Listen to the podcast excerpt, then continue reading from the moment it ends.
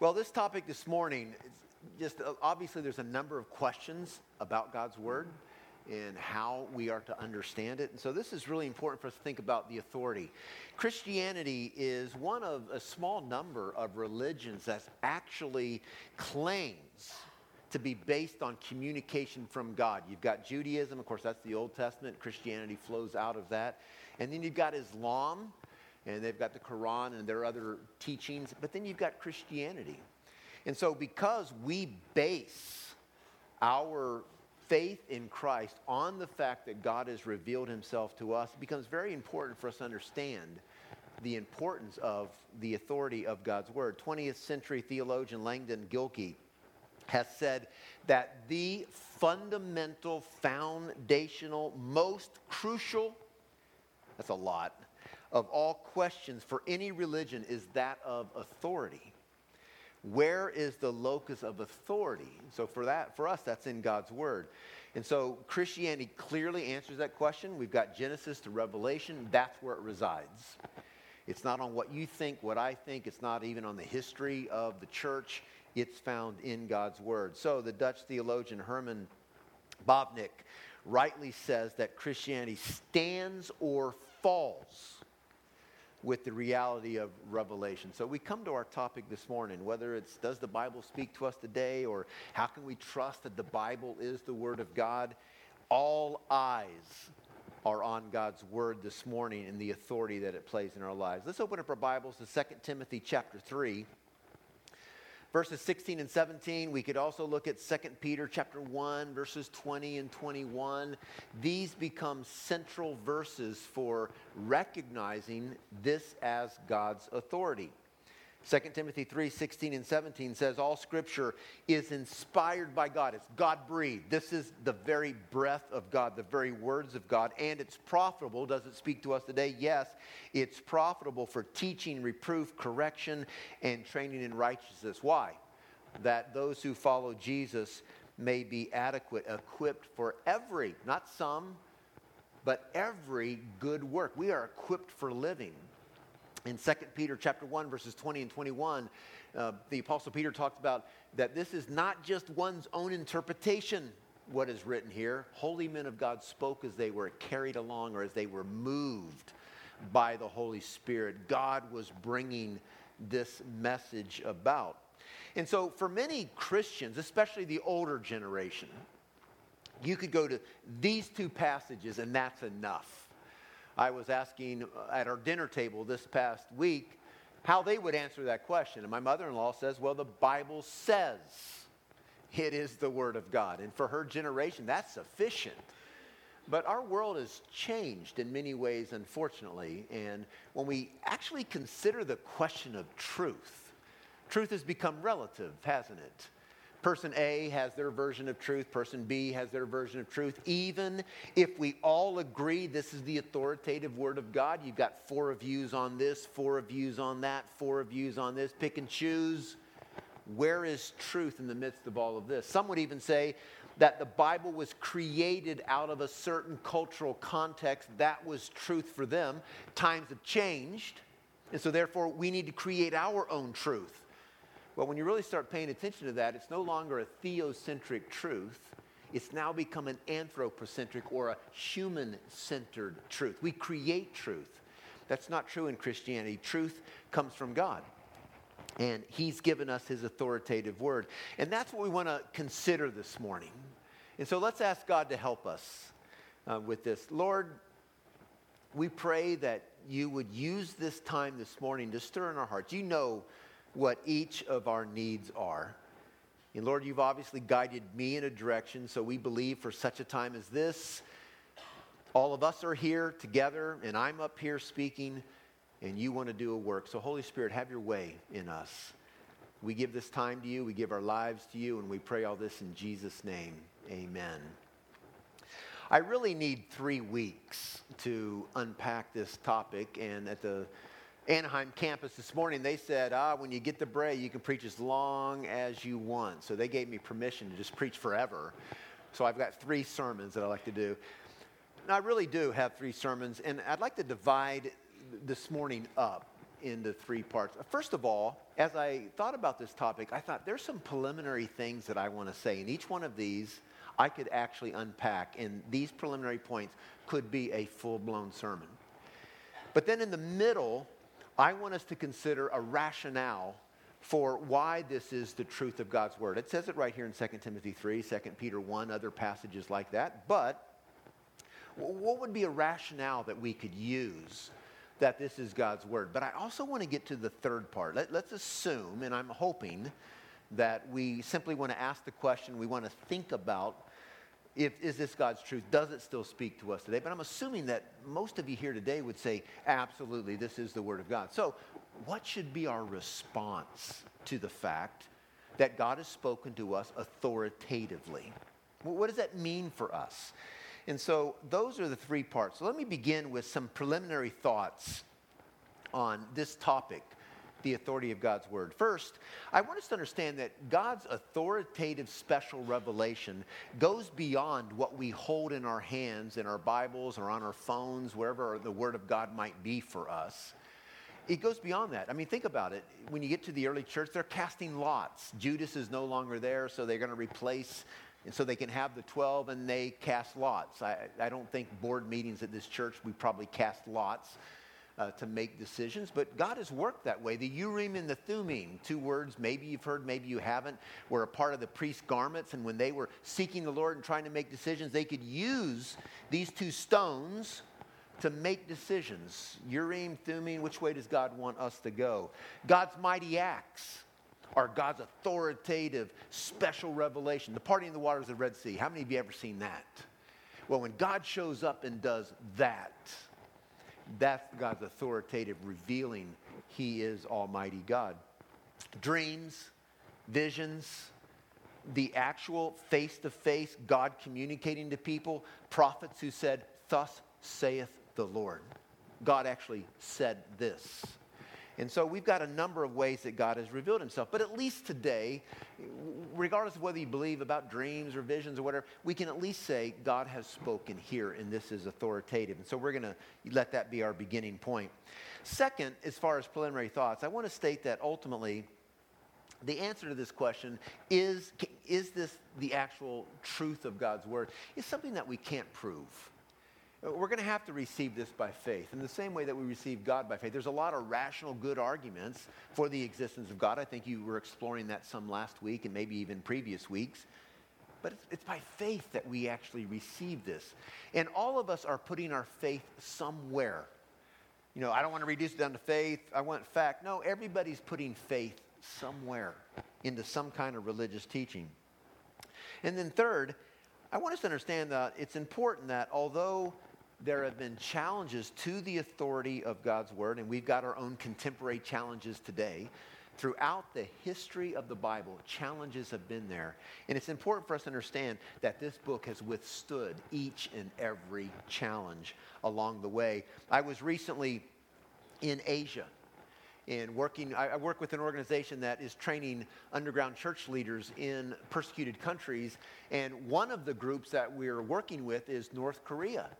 And I want you to know, despite the fact that that government wants to suppress the truth of God's Word, they want to make it illegal to hold God's Word, they want to keep the Word of God out, they will not allow you to bring it in, you have to smuggle it in. Despite all of their efforts, God's Word continues to reign in North Korea. Amen? I mean, it continues to move in there. It is getting in there. People are being discipled. The church is growing in North Korea. God can't be stopped. People will die for this truth, too. I was in Nigeria also recently, and I was talking to a group of pastors, and it got a little intense as we were talking through some things of God's Word, and I found out later on that one of the pastors that was particularly animated, sixteen people in his church in the past year have died for their faith in Jesus Christ. sixteen. Talked to another lady. She said there's eighteen churches in our district. seventeen have been burned down in the last year. The idea of Boko Haram, the Fulani herdsmen, Islamic jihadists, people will die for their faith. I think fourth, it's important us to remind ourselves that when we ask questions like this, is the Bible God's truth for us today? Does it speak to us today? We've got to realize that we are operating from a context, a culture where we can actually hold God's word in our hand. Think about the unreached people groups in the world. There's over ten thousand, whatever number we would want to come up with. Of all the unreached people groups in the world, forty percent still do not have a Bible in their language. You see, they're not debating whether this is truth or not. They don't even have access to it. And so we've got to keep that in mind, that it's even, we might call it a privilege to be able to ask such questions, or we might even say it's foolishness to ask such questions. God has spoken, and we have his word in our hand. There's other parts of the world where there, the gospel does exist, but the Bible is still not in their language. People have come to know the Lord, and they still can't open up the pages of Scripture and read its content. They are begging for the Bible in their language, not debating whether it's truth or not. They're begging for it because they understand its power to transform in their own lives. In other words, this question really only exists in parts of the world where God's revelation is so deeply ingrained, so accessible, that it's no longer revered, but rather is taken for granted and even attacked. And so we need to keep that in mind as well. Fifth, and this was really impacting for me as I thought about this particular topic, ultimately what we're dealing with, this is a spiritual issue. Whether or not this is the truth of God's word is spiritually discerned. Now think about that for just a moment. Jesus was very strong about this in John chapter ten, making it very clear that he's the good shepherd and that he's got sheep. And Jesus says, my sheep, they actually hear my voice. They know that it's my voice. Now, so think about it. God's sheep actually will receive his revelation as his word. Why? Because they have ears to hear the shepherd's voice. That's a spiritually discernment issue that is there. And so whether eyes are opened or ears are opened is something that God does. Also think about these particular verses. I do want to read these. I'm going to, by the way, I'm going to go through a lot of verses today, and I have a cheat sheet here for most of them. It's going to allow me to go really fast. Um, but just hang with me because we've got a lot of ground to cover. But in John chapter eight, and especially in verses forty-four to forty-seven, I mean, listen to the way Jesus says this. He says, if God was your, were your father, you would love me. For I proceeded forth and have come from God, for I have not even come on my own initiative, but he sent me. Why do you underst- Why do you not understand what I'm saying? It's because you cannot hear my word. Now, why? You are of your father, the devil, and you want to do the desires of your father. He was murderer from the beginning and does not stand in the truth because there is no truth in him. Whenever he speaks a lie, he speaks from his own nature, for he's a liar and the father of lies. But because I speak the truth, you do not believe me. It goes on in verse forty-seven, he who is of God hears the words of God. For this reason, you do not hear them, because you are not of God. You hear that? When you do not hear that this is the word of God, it, it, it can be because you don't belong to God. Now, I'm not saying it's not legitimate to ask the questions. Does the Bible speak to us today? Can we really prove that this is the word of God? But I am saying we need to hear that this is a spiritual issue. So the question of whether or not this is the truth of God oftentimes comes from ears that are closed or eyes that are blind. Consider the opposite. Passages like Second Corinthians four four. In the case, in their case, talking about those who don't believe, the God of this world has blinded the minds of the unbelievers to keep them from seeing the light of the gospel and the glory of Christ. So when we stand here in judgment on God's word and say, prove to me that this is truth, oftentimes that comes from a heart, a disposition where eyes are closed, ears are closed, because this is spiritually discerned. Those who belong to the Father hear the voice of the Father. Those who cannot hear the gospel, it's because Satan has blinded their minds. And so that's a little bit sobering for us to think through. In other words, where is your heart with God's word this morning? Are you hearing it? Are you receiving it? Are you standing back and questioning whether this is authoritative or not? This really could be a spiritual issue. Now, having said all that, I still think it's legitimate for us to move into the second part of what I want to say today, which is to provide some kind of rationale for whether or not we can believe this is God's word. To go to Second Timothy three, sixteen and seventeen and say, see, God's word says it is God's word, is like saying that this chair down here is safe to sit in because the chair says it's safe to sit in. You say, no, I want to know a little bit beyond what the chair thinks. And so we might want to ask a little bit beyond what the Bible says as to whether or not this could be approved to be the truth of God's word. Does it speak to us today? So we want to we want to go into that, but let me begin with the importance of this topic. It's really important for us to understand the importance of this topic.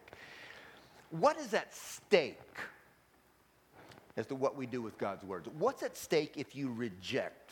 What's at stake if you accept? Because both, both have a stake. When you reject this as being the truth of God's word, listen to what God's word says. Romans one, verse eighteen, twenty-one, and twenty-five.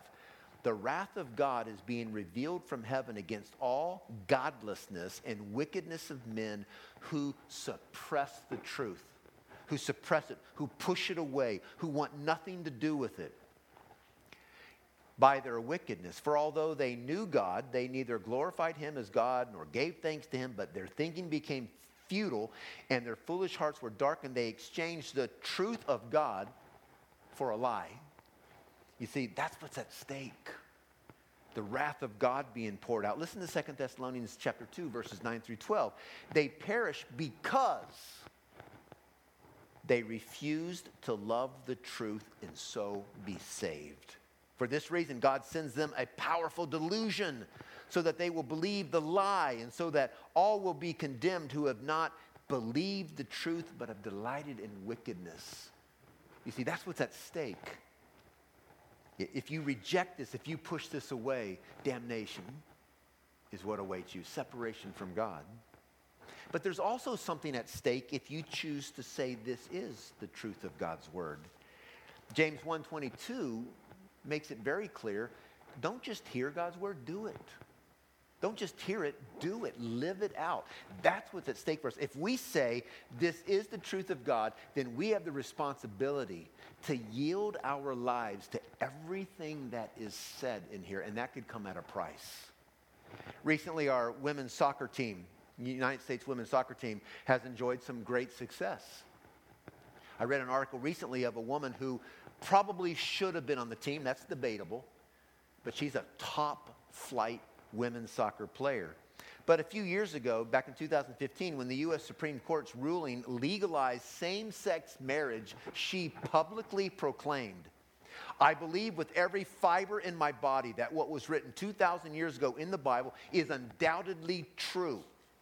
And then she tweeted or put on Instagram, this world may change, but Christ and his word never will. She took a stand on God's word. In two thousand seventeen, she was playing on the U- U.S. women's national team, and they wanted to celebrate Gay Pride Month. So they had special team jerseys to celebrate Gay Pride Month, and she was struggling with this. And this is what she said, I just felt so convicted in my spirit that it wasn't my job to wear that jersey. I gave myself three days just to seek and pray and determine what God was seeking me to do in this situation. And she chose not to put on that jersey, and she chose not to play in those games. Many would say she should have been on the women's soccer team, but she took a stand. In other words, she believes that this is the truth of God's word, and she yielded to it. There's something at stake there if we're going to yield according to the truths of God's precious word. Well, let's think about this for just a moment.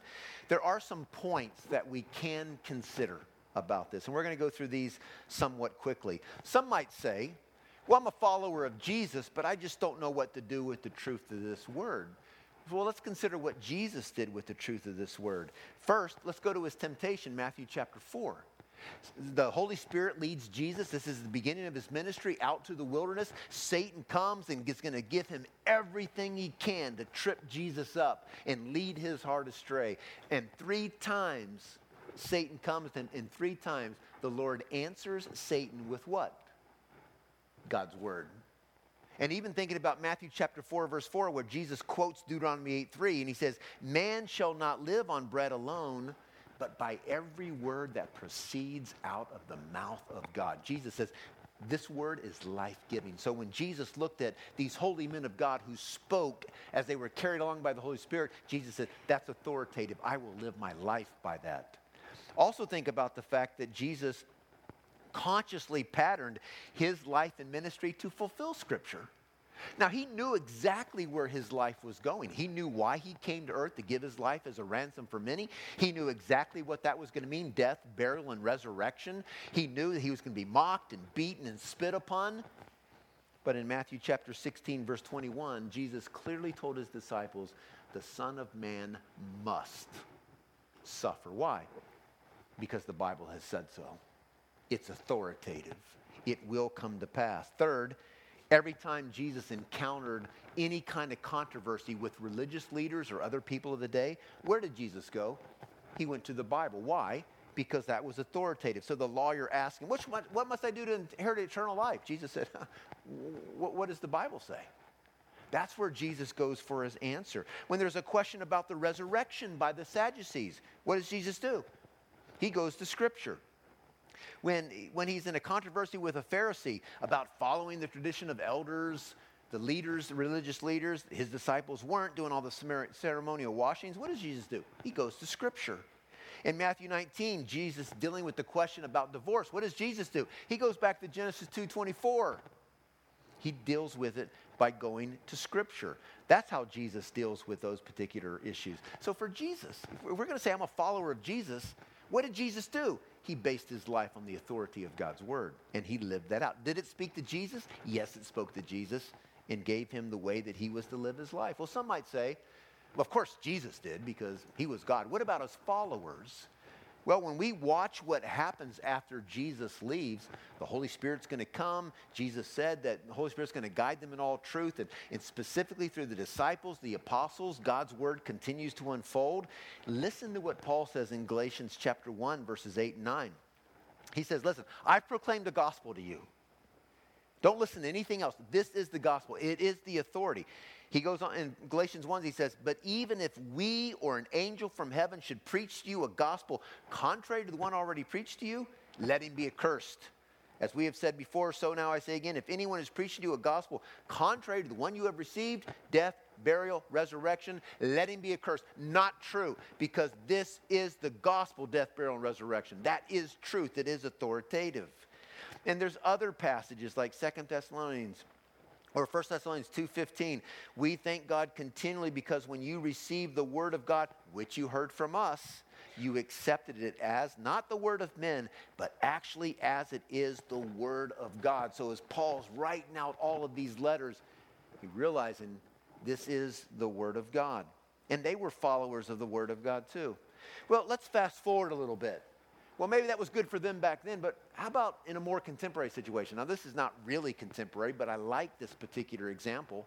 R A. Torrey, who lived at the end of the eighteen hundreds and the early nineteen hundreds.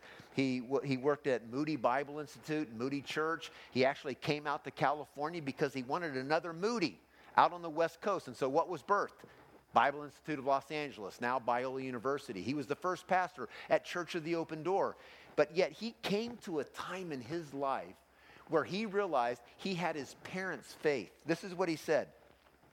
He faced the same question that we're entertaining this morning. I was brought up to believe that the Bible was the Word of God. In early life, I accepted it as such upon the authority of my parents, never gave the question any serious thought. But later in life, my faith in the Bible was utterly shattered through the influence of the writings of a very celebrated scholarly and brilliant skeptic. I found myself face to face with the question, why do you believe the Bible is the Word of God? I had no satisfactory answer. And so he goes on this quest to try to understand. And when he comes out of it, he believes without a shadow of a doubt, this is God's Word. It does speak to us today. It is the truth that God has refer- reserved for us and been passing down throughout the generations. So there are a number of arguments that he sets forth, and I just want to go through those quickly. Number one, the ground of the testimony of Jesus Christ. And so we've already talked about that. Jesus looked at the Old Testament, the law of Moses, the prophets, the Psalms, or the writings as the authoritative word of God. He brought it into his life. he actually lived it out. Number two, on the ground of its fulfilled prophecies. So again, all these Old Testament prophecies culminating in Jesus, the probability of all of these prophecies falling on one individual who actually led, um, fulfilled them and lived them in his life, Torrey says, on that ground. Number three, on the ground of the unity of the book, he said, you go from beginning to end, thousands of years have passed, people of all different walks of life, all different cultures, perspectives, and yet we have this molded into one book, a common theme from Genesis three fifteen, the seed of the woman's going to crush the head of the seed of the serpent, the Genesis chapter twelve and Abram, through you all the nations of the world will be blessed, through Isaiah fifty-three, God's going to put our sin on him, to Jesus coming, death, burial, and resurrection, up into the ultimate triumph that we find in the book of Revelation. There is a common theme. Humanity is separated from God, and God has put all of his energy into restoring that fellowship so humanity can give him the glory due his name. Torrey said, on that ground. Number four, on the ground of the immeasurable superiority of the teachings of the Bible to those of any other and all books. Now, this is debatable, but this is what Torrey came up with. First, the Bible has nothing but truth. Other books, they have truth and some error. Second, the Bible contains all truth. In other words, no other book could ever add to any truth that's already in the Bible. Third, the Bible contains more truth than all the other books combined. And so on that ground, he said, this is the authority of God's word. Number five, on the ground of the history of the book, it's victory over attack. And he talks about through eighteen centuries, like we've already talked about today, the Bible has been under attack. It has withstood every one. They've tried to suppress it. They've tried to get rid of it. But God has protected. It is his truth, and it's for people of all time. So Torrey said, on that ground. And then number six and number seven are related. Number six, he says, on the ground of the character of those who accept and of those who reject the book, he says, just look at people. People who accept the book, there's something fundamentally different about their lives. Look at the people who reject the book. There's something fundamentally distinct about their lives too. And I'm going to follow these people over here. I want my life to look like that. Well, number seven, he said, on the ground of the influence of the book, very similar. He's talking about the impact that the word has on people. It's the power of God unto salvation. It has that kind of impact on people. We can also think that faith, in Romans ten seventeen, faith comes by hearing, and hearing by what? The word of God.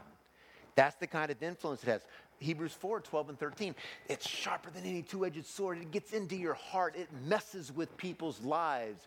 It brings about change. Romans twelve one and two, be transformed by the renewing of your mind, the Bible. Those words come into our mind, and there's a transformation that takes place, mind, heart, life. Torrey says, on that ground, I believe that it is the truth of God. No other book has ever had that kind of impact on people. When I was studying this, I was also listening to some music, and Hillsong Worship, the song Remembrance came on. And, it, and the words were this, and they were so powerful to think about. Oh, uh, you've been so, so good to me. Now listen to the next line. Oh, to think where I would be. Can anyone resonate with that today? Oh, to think where I would be apart from God's word and his transforming work in our lives. I was at a Middle East summit in Berlin, Germany, and a bunch of Middle East leaders were gathered there, and we were hearing testimonies about what God's doing in underground work, frontline ministry. It's almost like they rehearsed it. Three items were almost in every report. Number one, the Jesus film. That film has that impact around the world. It's amazing. Number two, computer technology, websites where people can click on buttons and learn more about Jesus. Number three, God's word being translated into that language, unparalleled in transforming people's lives. And Torrey says that influence. On that ground, I base that it's God's truth. Number eight, on the ground of the inexhaustible depth of the book. I love the way he, he just referred to the fact that you, you can exhaust the human book, understand, but the Bible, you just continue to get in. It refers to George Mueller, who read it throughout his life, but he concludes with this. A book that man produces, uh, a, a book that man produces, man can exhaust. But all men together have not been able to get to the bottom of this book right here. I've heard one person once say that the Bible is like an ocean. You can dip your toe in the shallow end, and you can't swim to the bottom. It's that kind of book, and Torrey said, on that ground. On that ground. And number ten, on the ground of the direct testimony of the Holy Spirit. And again, talking about my sheep hear my voice, the Holy Spirit who gives ears to hear and eyes to see. But what I really want us to get to here in these final minutes is to think about, we already know what's at stake. If you reject it, eternal damnation. If you accept it, you actually get the the the, the life abundant now and eternal to come. What should be our response if this is the truth of God's word? And if we really believe that today, I want us to give us some points that we need to seriously consider. Number one, we should be humble. We should be humble. God has spoken. Left to our own, all we have is foolishness. But God in his love and mercy has spoken wisdom, a way of salvation. I mean, where would we be? Watching the news and all the stuff that's going on, and people say, what in the world? Where's this world going? We can rest in God, in his word, and have comfort. We should humble. We need God's revelation. That's why we search it out daily, because we need it. It's not a verse a day keeps the devil away. It's immersing ourselves in God's word because we need it. We are dependent on it. But we also should be thankful. God's revelation is a gift to us. God didn't have to speak to us. God didn't have to reach down to humanity and say, I, I got some things I want you to know. In fact, everything you need is right here. If you got any questions, go here. We should be thankful to that, especially in light of the many people groups who do not even have access to the word. We probably have multiple copies. We've got them on our phones. We've got it everywhere. forty percent of the world still no Bible. And we, we have one. We should also should be, number three, receptive. We've got to stop depending on our own ideas. We, we can't just have truth based on what we think, and I'm concerned about the generation of young people coming up. They passionately believe things. And when you ask them why, they don't go to God's word. Their beliefs are really anchored somewhere else. In fact, I was recently in um, Brazil, and before I came to this particular church, the pastor got online, wanted to watch some of my videos, and he said, hey, I watched your debate on gender. I said, well, good. He said, I disagree with you on your view. I said, well, that's fine. I'm, I'm not asking everyone to agree with my view. What verses in the Bible most help you with understanding your particular viewpoint? He goes, oh, I, it's not, I, I don't know the verses that talk about gender. I just disagree with you. I'm sitting there thinking, listen, if you're going to disagree with me, and you're going to have passionate thoughts about why you disagree with me, you need to anchor those in God's word. And so we need to be receptive. We need to receive God's word. We need it. We should be thankful for it. We should receive it and yield ourselves to it. And if we're going to believe something passionately, anchor it here, right in God's text. But last, just a number of different things that we should. We should delight in Scripture. And we can't force that on ourselves, can we? We can't make ourselves delight. But let me tell you this, stay the course. Keep on opening it up every day, learning, learning what God's word says, putting it into practice, living it, and delight will continue to grow for you. We should tremble in reverential awe. Listen to what Isaiah sixty-six two says. This is the this is God speaking. This is the one I esteem, he who is humble and contrite in spirit and trembles at my word. Trembles. You see, we can take this for granted, we can be nonchalant about it, and we can lose sight of the fact that when we open up our Bibles, this is thus saith the Lord. God is speaking to us.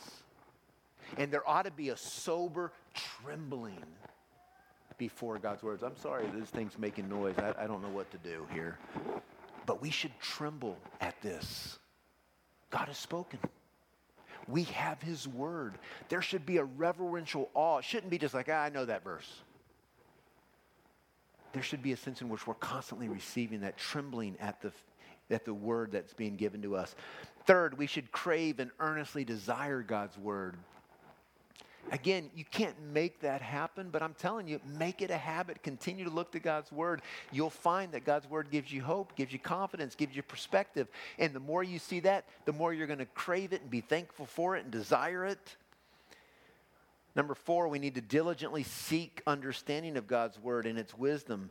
I love Proverbs two, one to five. I remember studying this about a year and a half ago, and it just, bam, it hit me.